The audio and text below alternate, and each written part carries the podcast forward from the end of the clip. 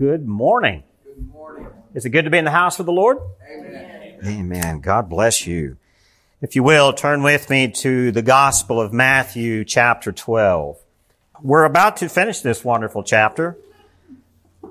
Got one more, one more section after this, after today that we will close out this wonderful chapter of Matthew's Gospel as Matthew is showing us who Christ is in relation to how people respond to him. So if you're able to stand, let's stand in reverence for the reading of God's Word.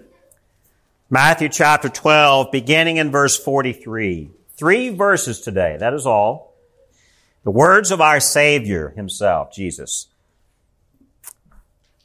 When the unclean spirit has gone out of a person, it passes through waterless places, seeking rest, but finds none.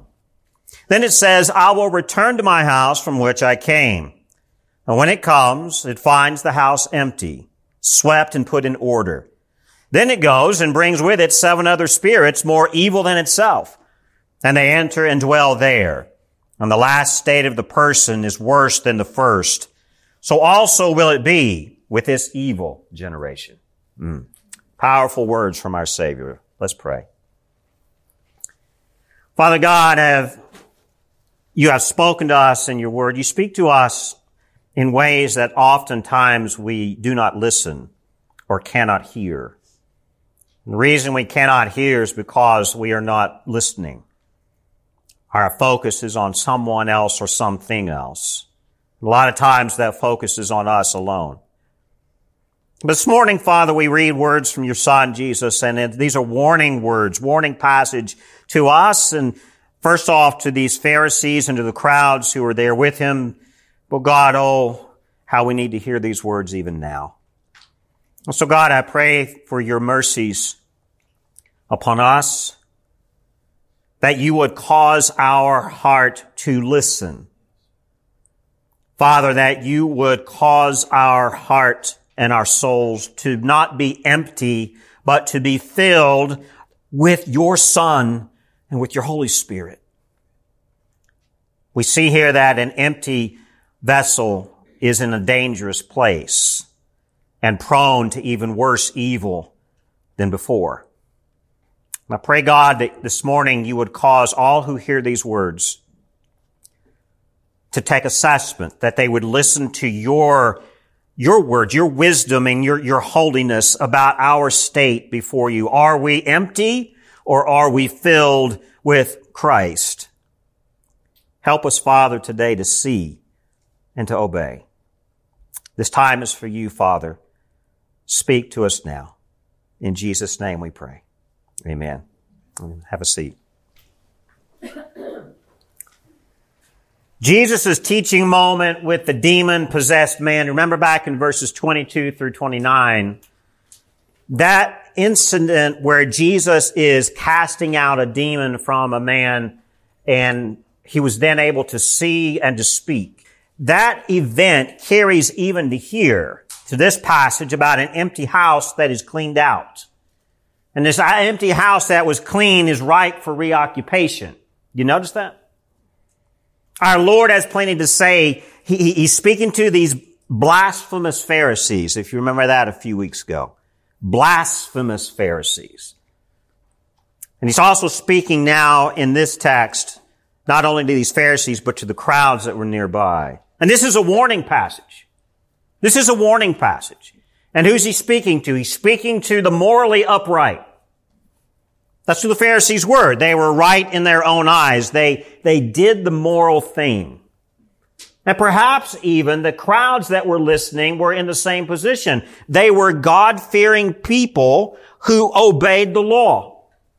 Or at least felt that they were doing the best they could. And so this is who Jesus is speaking to. And what we're seeing here is that these who are morally upright, the rule followers, are the ones who act morally righteous in their activity, but in truth, they are empty. You seeing that? Have you ever cleaned your house or a room or a closet? Stood back and admired your work and thought to yourself, you say to yourself with, with joy and pride, I've done a good job.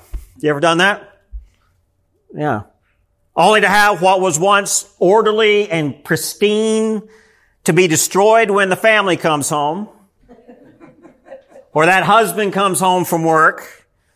Um, in other words, how long can a clean house stay clean? Life is messy. Would we agree? Yes. Now, in defense of the men in the room, the husbands, we're not always the messy ones. Sometimes messes happen in other ways. We're not always the guilty party. But we can clean something. We can spend a lot of time ordering a closet, cleaning out a room, whatever it is. But whether it's someone else's fault or our own fault, that doesn't stay orderly and clean all the time, does it? The warning here from Jesus in this passage, it refers to a blind understanding that one's soul is clean. And we can clean our soul when we purge immoral action from our lifestyle. Only to stand back and admire our great morality. Anybody ever been there? I'm a good moral person. Look at the good things I do. When we stand back and we admire the great work of our, of our doing, where we, we've cleaned out our life, we, we've turned the corner and we're doing the right thing.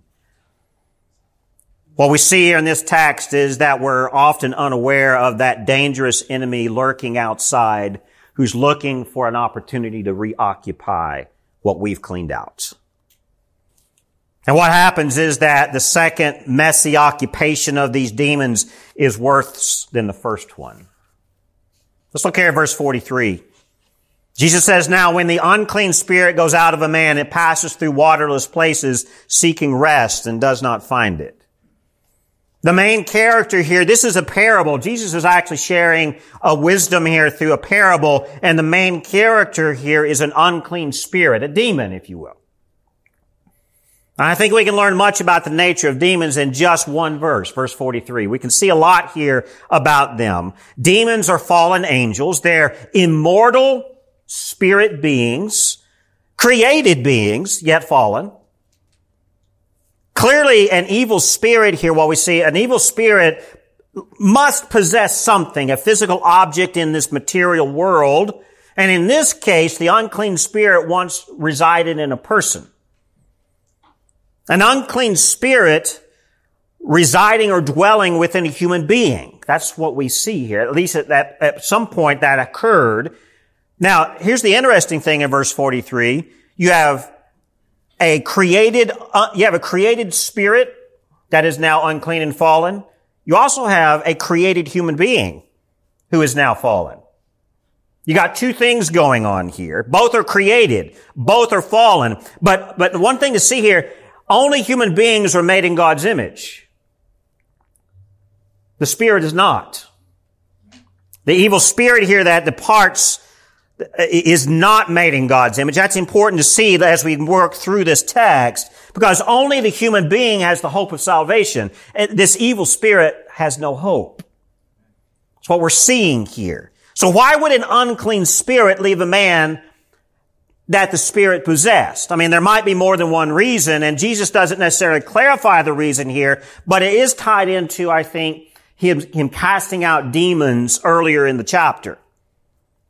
But the departure of a demon may be the result of a moral choice by a possessed man. Jesus may also be talking directly to these Pharisees here. He may be also talking directly to the morally uprights. It could be two, one of two things. Either a demon is cast out by one's moral choices, or a demon is cast out by the power of the Holy Spirit through the Son of God. Both can occur. We don't know exactly.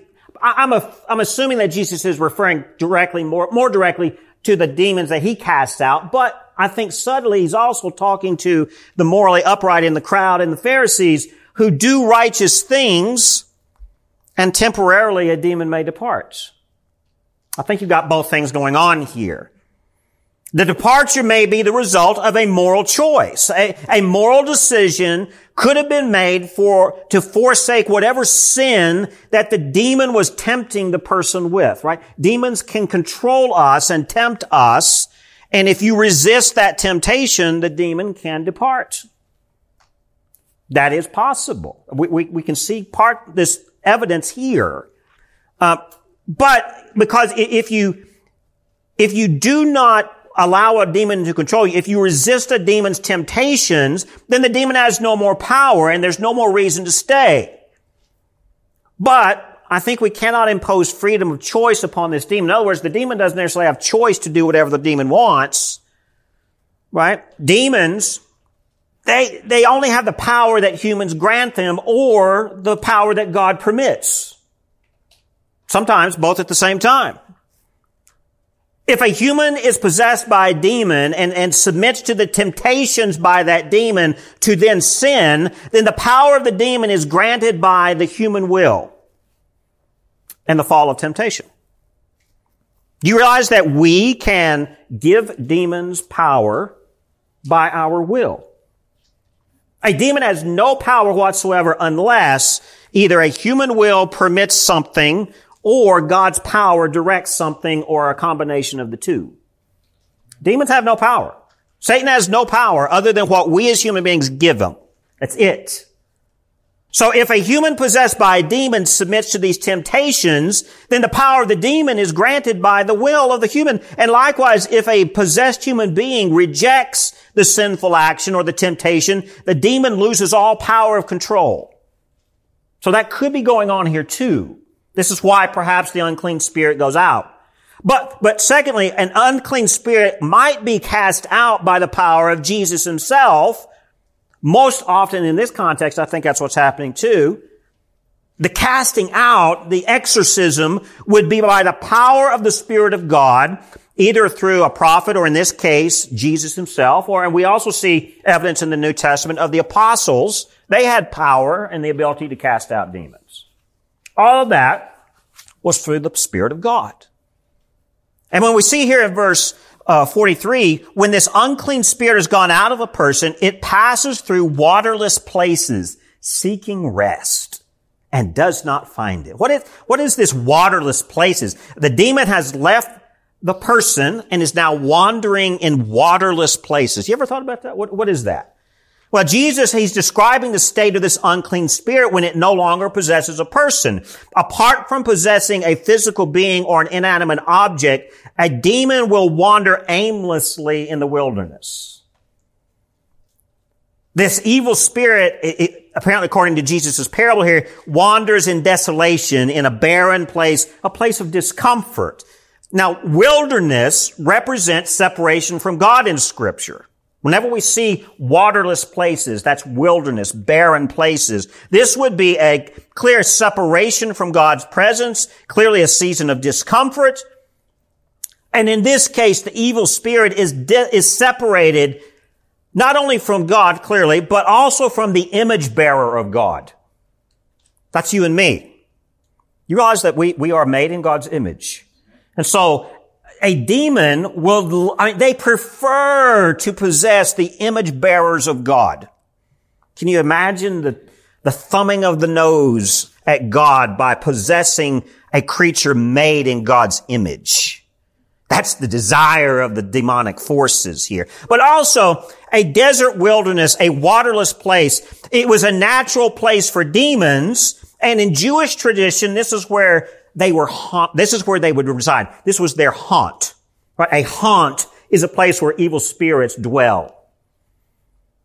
And so when we see in, in, in Jewish tradition, in scripture, a desert wilderness is a place where evil forces, demonic forces dwell. That gives you a deeper understanding of Jesus' temptation in the wilderness, doesn't it?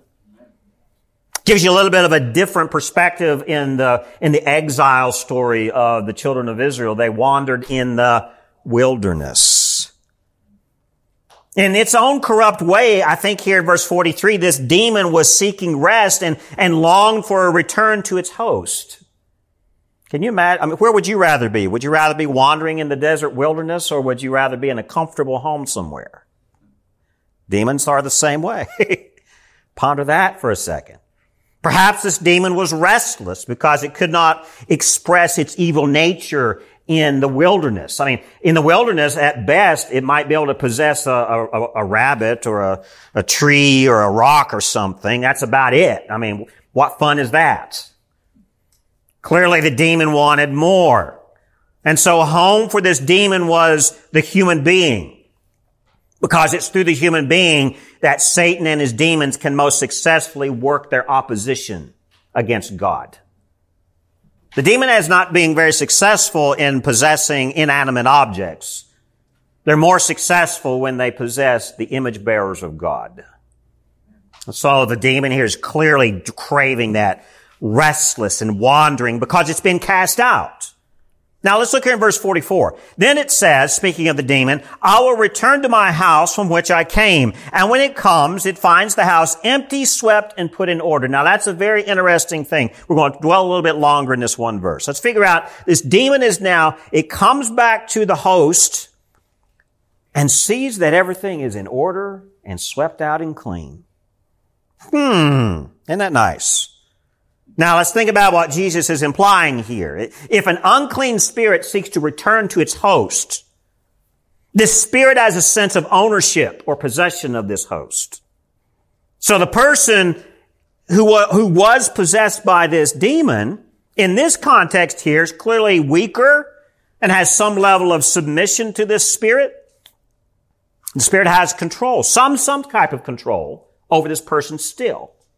That's an important point here. In verse 44, when this, when this evil spirit, this unclean spirit comes back in verse 44, there's an implication here that there must have been, there's still some hint of control here. But what we see in verse 44 is that this house where the spirit once dwelled is, now empty. It's clean. It's orderly. Just like you've just finished cleaning your closet or your garage. What's coming next? I think that in this case, it shows that the state of a person who successfully, they, they successfully resisted the temptation or they successfully resisted this demon and it was cast out or, or, and they've successfully reordered their moral outlook. You ever been there? You're in a state of sin. You're in a state of disobedience to the Lord. You know that you are immoral in whatever you're choosing at the moment or you're doing at the moment. And you can consciously reorder your steps. I'm going to be more upright. I'm going to be moral today. I'm not going to do the wrong thing. I'm going to do the right. We can, on our own power, do the right thing. Yet, what we see here in verse 44 is whoever this person is that is now empty of the unclean spirit, there is a, there's a state of being swept clean and put in order. We can do that. But for how long? For how long? That's what I think Jesus is pointing out here. I think this shows the state of the person that they are in, they have reordered their moral aptitude, if you want to use that language. They've reordered their thinking about their life for a little bit.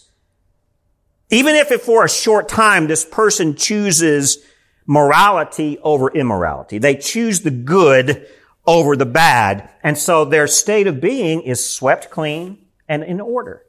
Feels good, doesn't it? Don't you like it when your house is clean and in order? But then life happens. Amen. Notice how important, a important point here in verse 44. The person once possessed by the unclean spirit is now empty. That's an important point here in this text.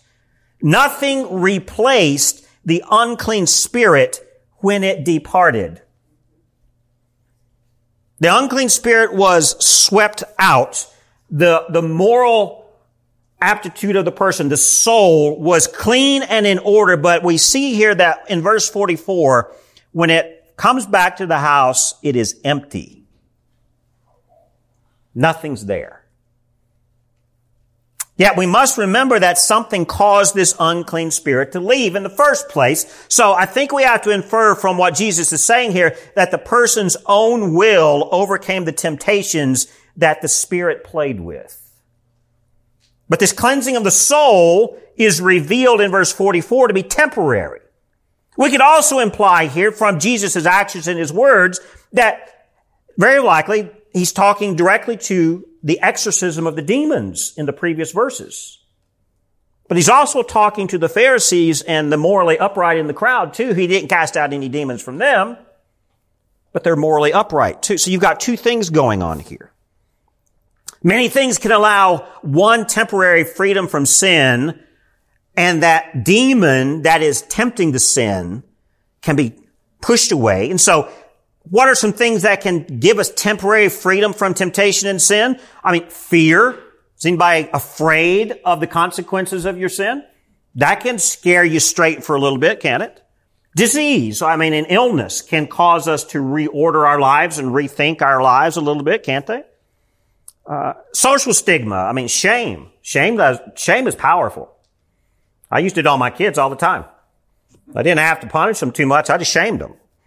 You know, guilt can correct behavior pretty quickly, can't it? A good deed. I mean, whatever it is, there's a lot of things here that a tragedy can motivate a person to rid themselves of sinful habits. They can wake you up and you can stop. But it's always temporary. Sometimes the motivation to turn around a life can also be a positive thing, not necessarily always a negative thing. It can also be a positive thing, such as a loving family member can come and convince you, I love you. Listen to me. Look at what you're doing. A warm and fuzzy feeling after a worship experience. People leave worship every Sunday morning feeling uplifted and encouraged as rightly we should. Yet, before you get home, you're yelling at the kids kicking the dog. Amen.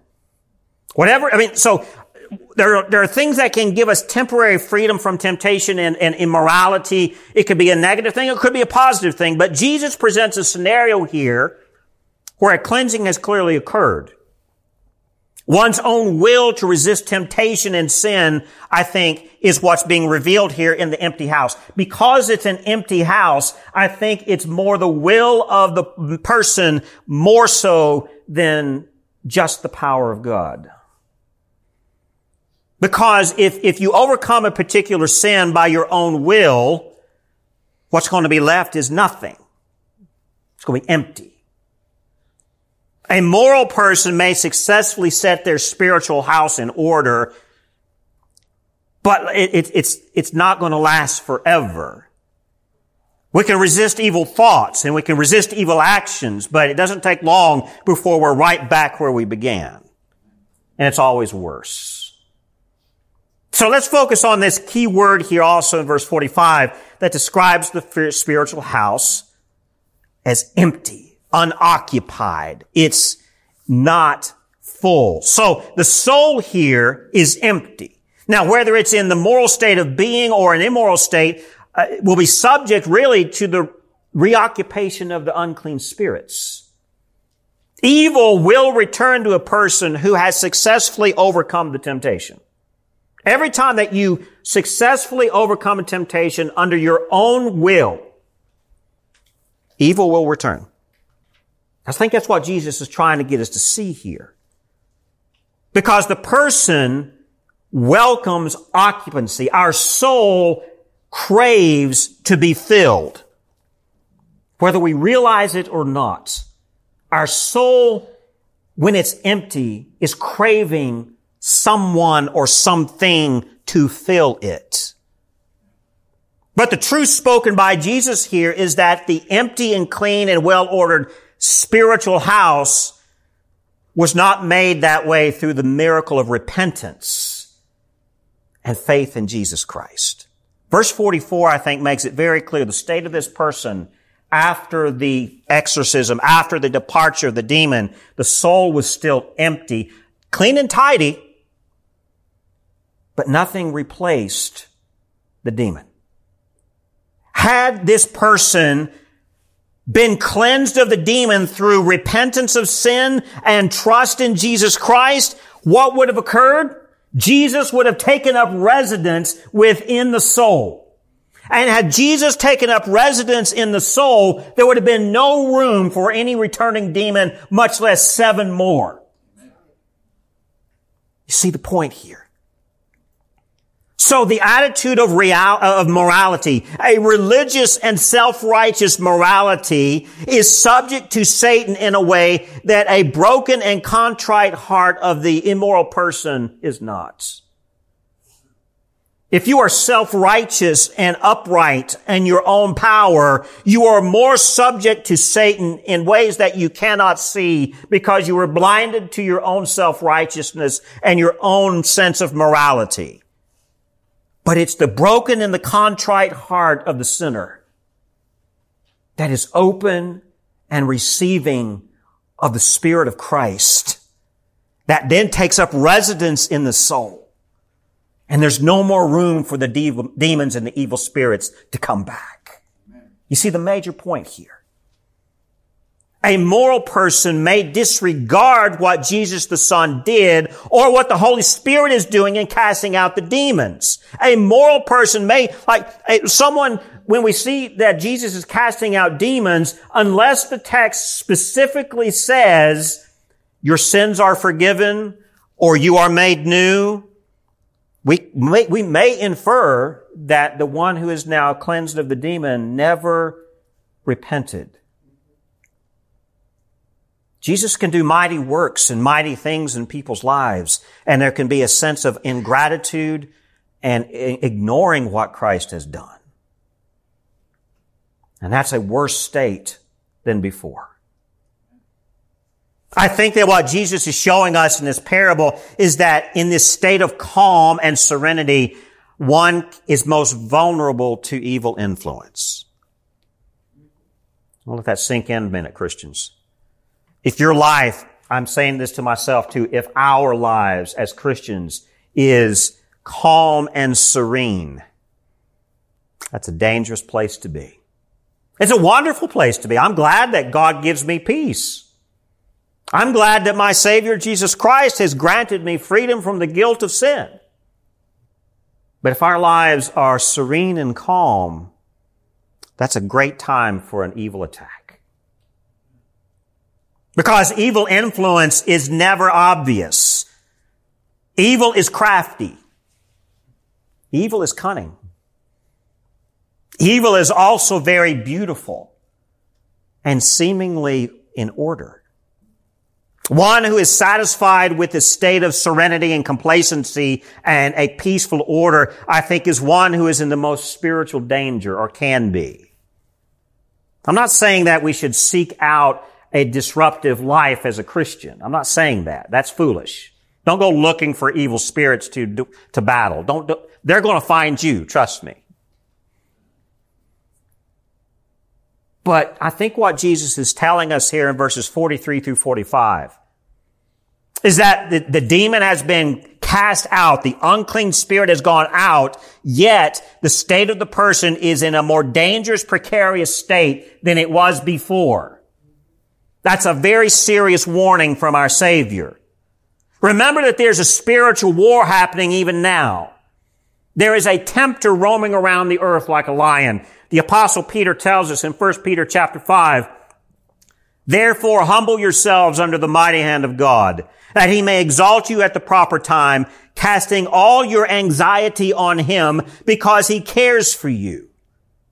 Be of sober spirit. Be on the alert. Your adversary, the devil, prowls around like a roaring lion seeking someone to devour. I think the words of Jesus here in Matthew 12 is a warning passage reminding us there are evil forces out there lurking.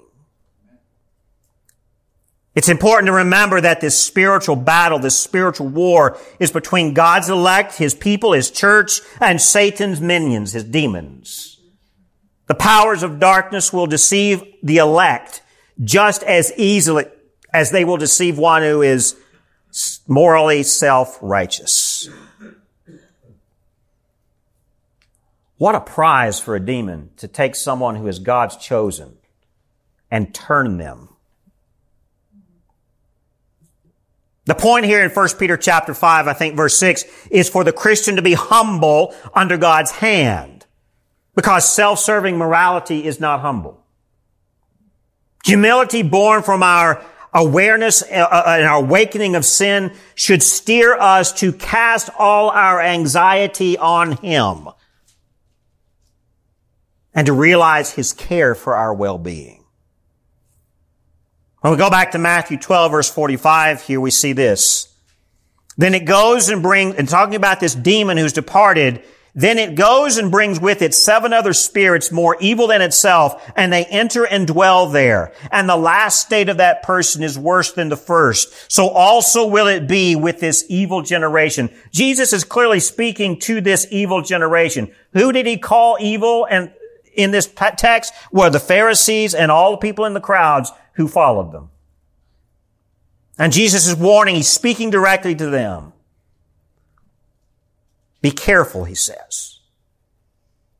You may be morally upright. You may actually succeed in holding off demonic evil spirits and temptation, but be careful. They'll come back in stronger forces and you'll be in worse state than you were before. Jesus makes a bold point here. His rebuttal is against, again, this evil generation, the legalism of the Pharisees who are self-righteous in their own eyes. So it's, it's, it's the attitude of the legalist that is in the most danger of welcoming a worse evil than was sent away through one's moral obedience.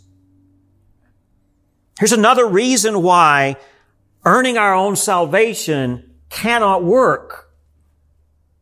This is why the, the grace of God is the point here.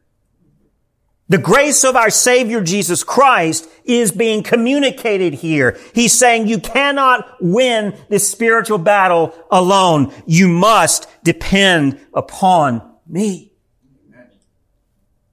The first source of temptation, the first unclean spirit here, actually must have been a weaker demon. That's what it says here in verse 45. Because it was overcome by a moral choice. I don't want to do that sin, demon. Get away from me. That's a very weak demon. But secondly, we see here in verse 45 that seven other spirits, stronger and more evil than the first, comes back. Sevenfold. This is a traditional way to express severe punishment. Sevenfold evil. That's pretty big. You thought you had it hard with the first demon. Now you got seven more. Way to go. Amen.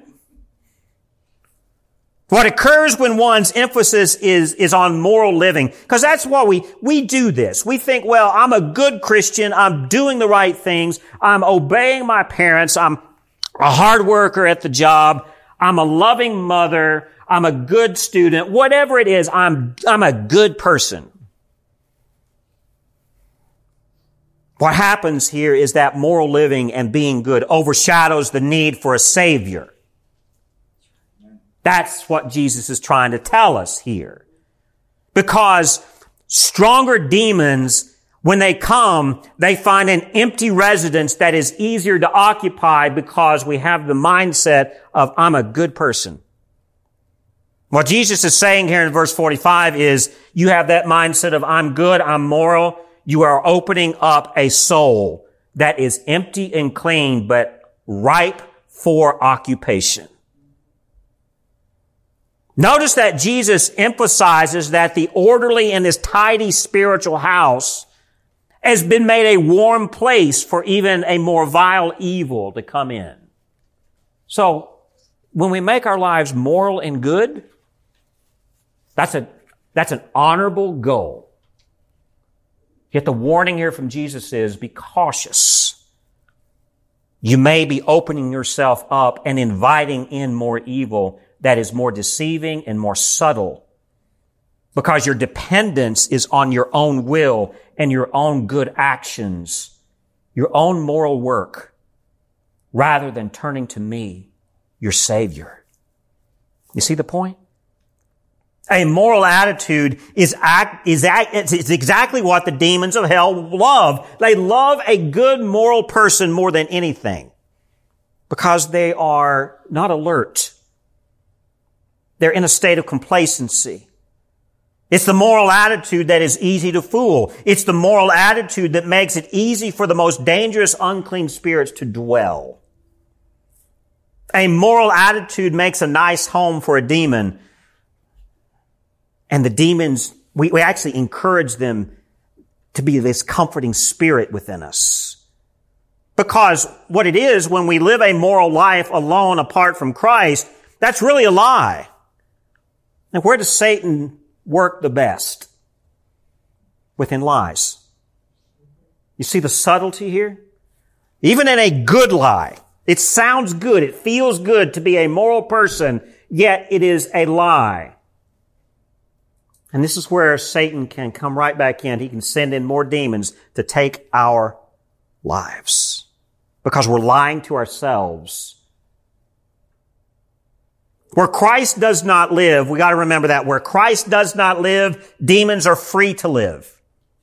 That's what we're seeing here in verse 45. When these, when this one demon comes back, he brings back with it seven other spirits. It's because the dwelling place, the spiritual house was empty. Where Christ does not live, demons are free to live.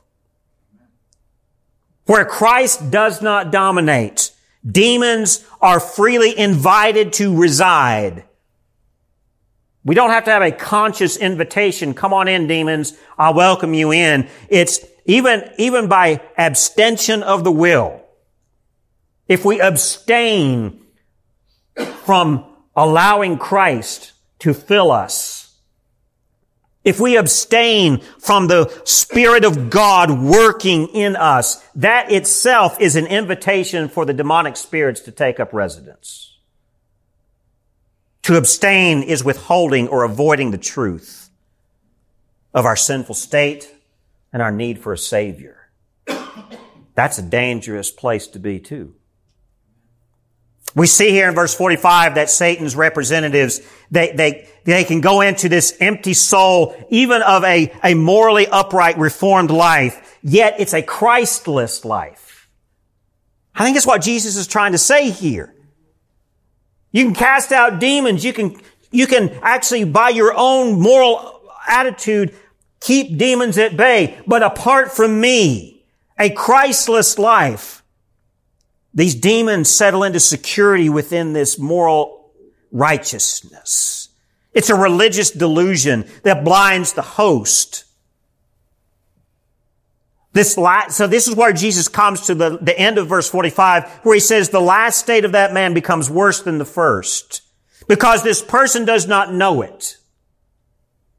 The person who was controlled by an evil spirit and the evil spirit was successfully cast out, is totally blind and unaware that seven more demons are back. That's the worst state. It's like someone who is unaware of a wound.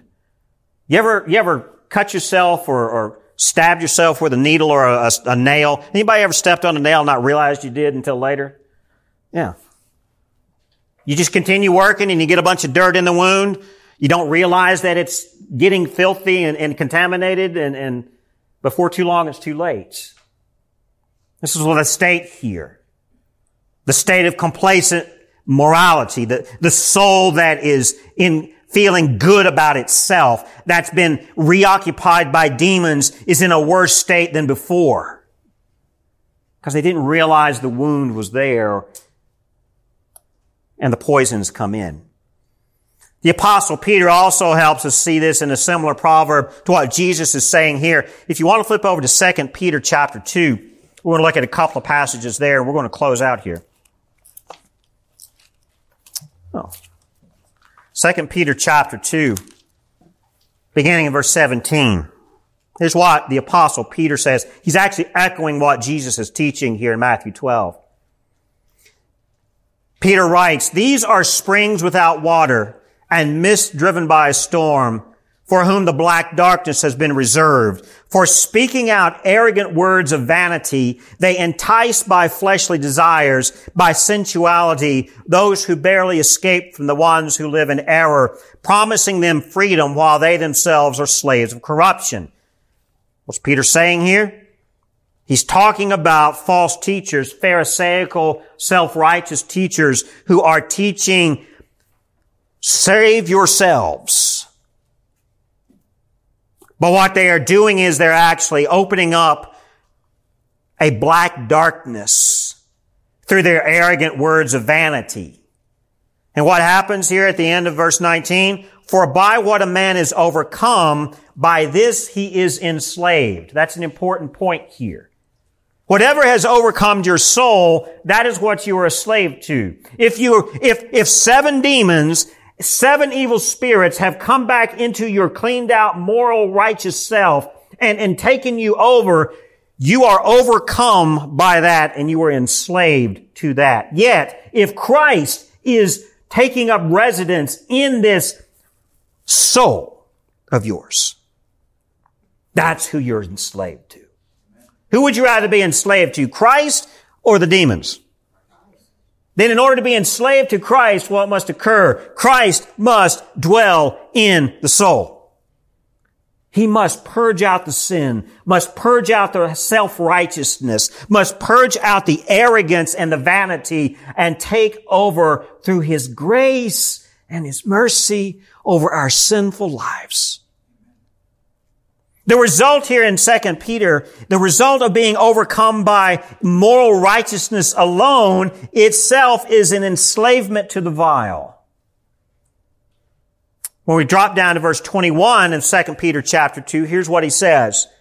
For if after they have escaped the defilement of the world by the knowledge of the Lord and Savior Jesus Christ, they are again entangled in them and are overcome, the last state has become worse for them than the first. Peter is echoing Jesus' words from Matthew 12. The falsely religious, the fleshly desires of sensuality, life that is in error, this black darkness entangles the misguided soul again. Then in verse 22, for it would be better for them not to have known the way of righteousness than having known it to turn away from the holy commandment handed on to them. It has happened to them according to the true proverb, a dog returns to its own vomit and a sow after watching returns wallowing in the mire. Christians, how many of us have been guilty of this? The final warning here, going back to Matthew 12, 45, is that one's moral state is not a guarantee of eternal security. Not at all.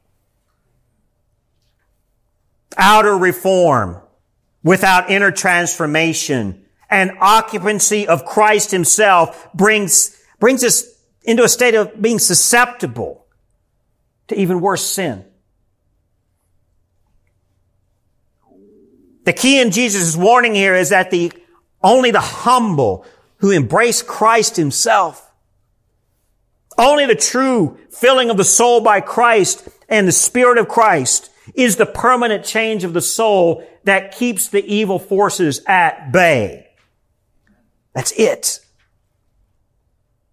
We cannot willfully abandon sin and hope to remain in a state of purity and holiness. It's not going to work, folks.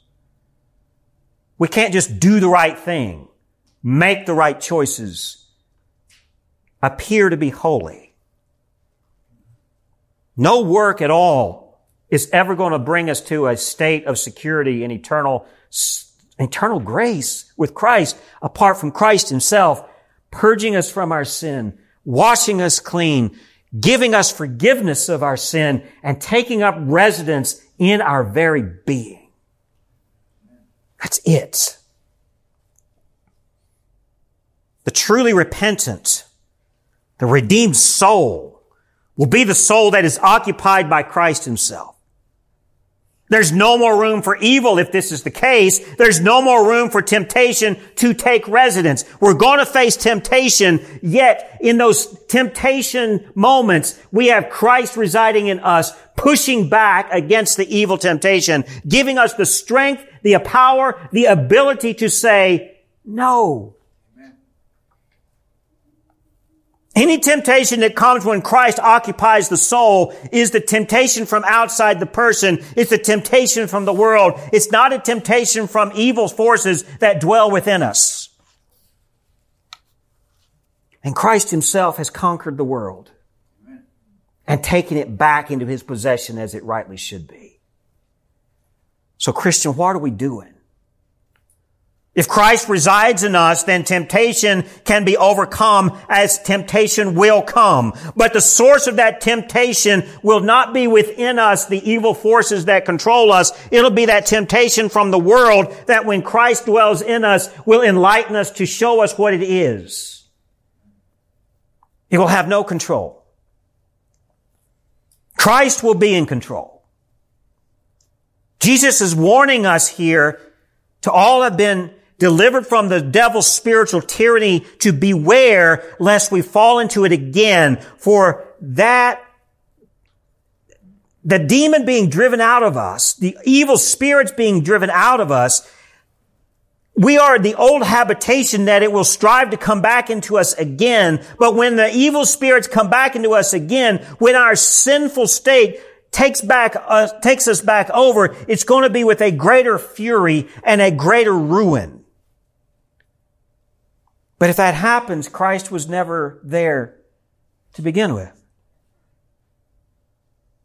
Yet if we've heard the truth of the gospel, we even may voice and claim the name of Christ for ourselves. We may verbally say, Jesus is my Lord. Yet if Jesus is not residing in you, if the Spirit of Christ is not in you, then we are, according to the words of Jesus here in Matthew 12, we are in a dangerous position. And I say this with love and compassion. The one whose fear of this warning if you're, if you, if you walk away today and you say, well, that was a nice sermon, and then don't even think about it again, don't even think about the words of Jesus again, and just go off into your own sinful state, it's a temporary position and it's one whose embrace of Christ is temporary. I mean, the, the Gospels and, the New Testament show time and time again that it is possible for someone to embrace Christ in a temporary state. If that's the case, that embracing of Christ was of our own making. It was a moral choice.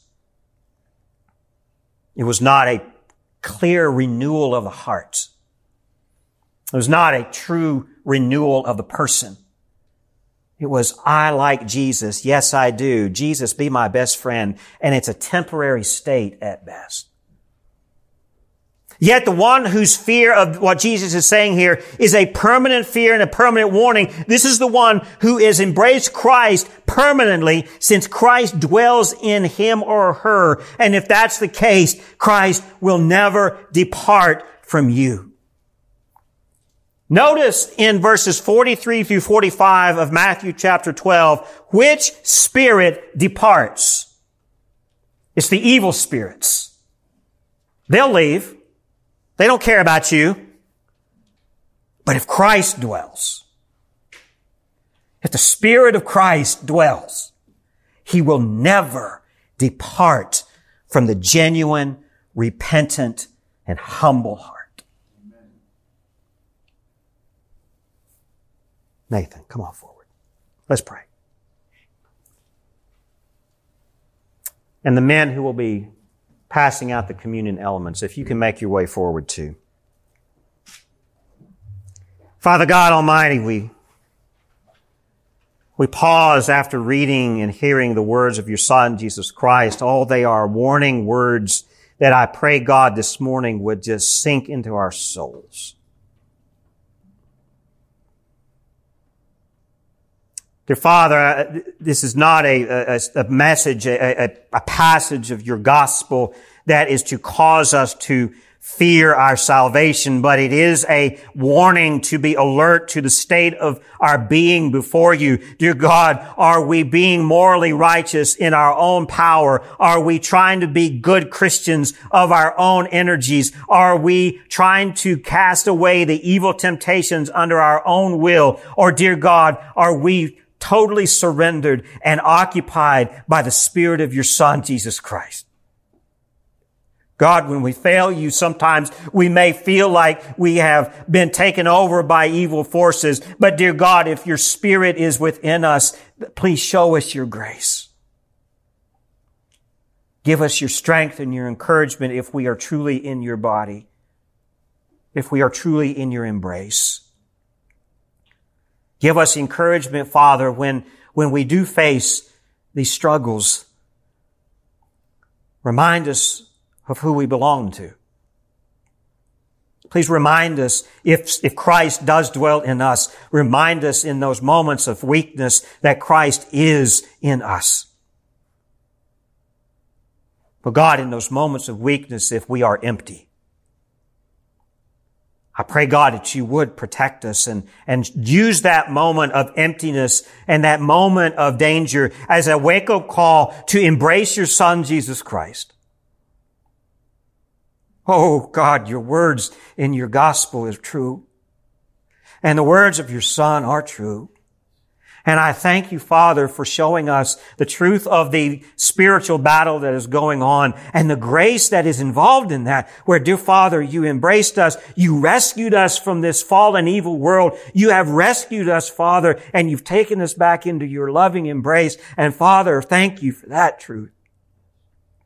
And Father, I pray that those of us who are in your grace, who are your chosen and you have redeemed us, remind us of our state. If we are blind to that, if we have become numb to that, please awaken us to the glory of your grace. But God, if we are not in that elect chosen group, we have rejected your Holy Spirit's work in our lives, or we have blinded ourselves to the truth of our confession. Father, I pray that you would cause any who are in that state to repent at this moment, to allow Christ to come in, to, to embrace Christ and, and Christ take them over and fill their hearts and their souls with His soul, with His Spirit and His presence so that these evil forces, these evil temptations would be at bay. God, we need you. And right now, Father, as Nathan begins to play, we are going to worship you as your Son has commanded us to worship. Dear Father, you have given us a command in your scriptures to, from time to time, gather together as your people and to remember the cost of your Son, Jesus Christ, for our sin. I pray, God, that at this moment, as we do transition into this, this form of worship, that the words of your Son, Jesus, that we've just read today, would fill us, Lord, with you, with His love and His grace.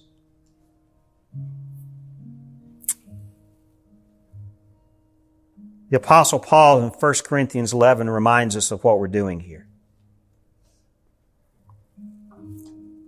The Lord's table is a time of worship. It's a time for the body of Christ to remember who we are.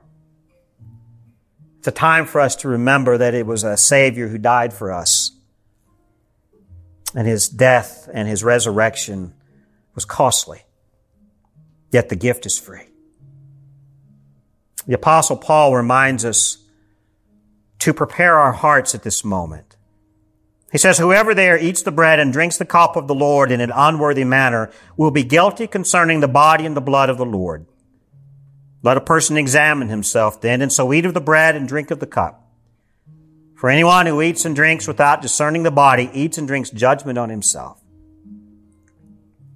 So as the men distribute the elements here in a minute, I'm going to ask that we all examine our hearts at this time. Use this time for meditation and prayer. If you're a visitor with us today, you are more than welcome to participate. If you're a born again baptized believer in Jesus Christ, we invite you to join us. If you're, if, if you're in this room and you're not a born again baptized believer in Christ, then I will, as I ask every month, I want to ask that you refrain from participating. This is a time for God's people. And if you're not in God's people, if you are not a baptized born again believer, then come speak to us. We'd love to chat with you. Gentlemen, please distribute the elements.